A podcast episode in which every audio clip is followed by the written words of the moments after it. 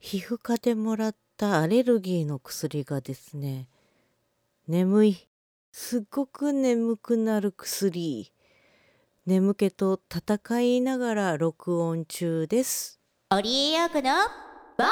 スデリバリー。皆様こんばんはオリエヨークです。始まりましたボイスデリバリーこの番組はいつかガンダムの主題歌を歌ってやる目役という悩んだでっかい目を語っております。インディーズシンガーの私オリエヨークをお送りする4分間のトーク番組となっております。毎週取り留めもなくテーマに沿ってお送りしておりますので今週もどうぞよろしくお付き合いください。うん。ほんと眠い。これね。ただ普通に眠くなって自然に眠くなる眠気と違って強制的に眠らそうとするこの眠気はほんときついです。さあ喋ってる間に寝ちゃうといけないのでテーマの方行ってみましょう。今週のテーマはこちら。焼き芋専門店に行ってきました。うんスーパーのさ入り口付近でさ焼き芋売ってるじゃん年がら年中。あれを時々買って私食べてるんですけれど最近ね売り切れてることが多くて売り切れると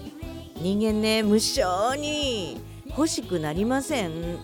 であんまりにも買えない時が続いたものですからとうとう私プッツンと切れましていい焼き芋専門店検索して行ってくるということで行ってまいりました。碧南市にあります焼き芋マルジョンっていうねえー、ところへ私行ってきた。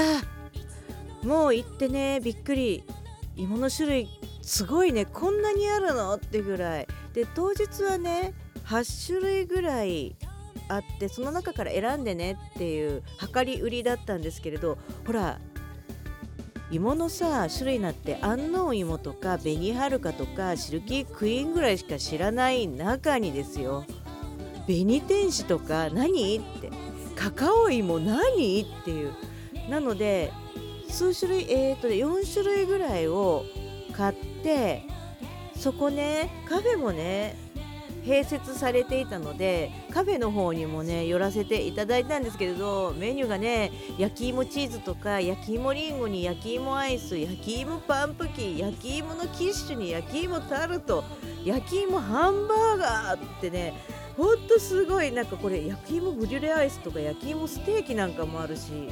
あとね焼き芋ランチってなったんですけどお昼ご飯食べてから行っちゃったんでその中から私焼き芋りんごをドリンクセットで頼んだんですけれどそのセットメニューにですね甘じょっぱポテトっていうまたね焼き芋がねついてきましてですねもうお腹いっぱいですわ。本当にこれで985円って安すぎませんかって思いながらね食べました。でも私ね隣の親子連れが食べていた焼き芋ソフトっていう野球ボール台の芋の上にてんこ盛りのソフトクリームが盛られたやつもうお腹いっぱいじゃなかったら絶対あれも食べたのに絶対次は食べるぞと誓いつつ今週はこれまでお相手はリオクでした。皆さんまた来週。バイバイ。